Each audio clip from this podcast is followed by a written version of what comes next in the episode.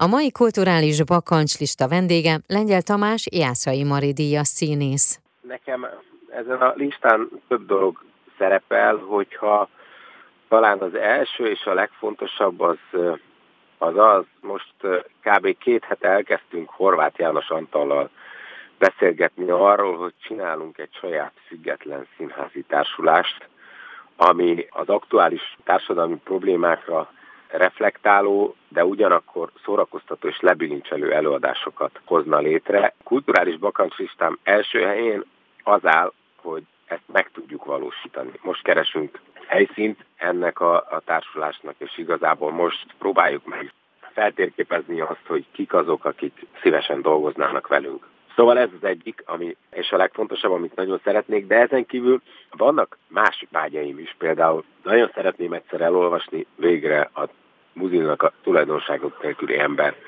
című 3 kötetes regényét, vagy pedig az Eltűnt idő nyomában, vagy szeretnék eljutni egyszer egy versenyfilmmel Cannes-ba, ami azt gondolom, hogy soha nem fog teljesülni, de ugyanakkor nagyon szeretnék elmenni Szent Pétervárra és az Ermitás Múzeumba, vagy Manhattanbe a Modern Művészetek Múzeumában.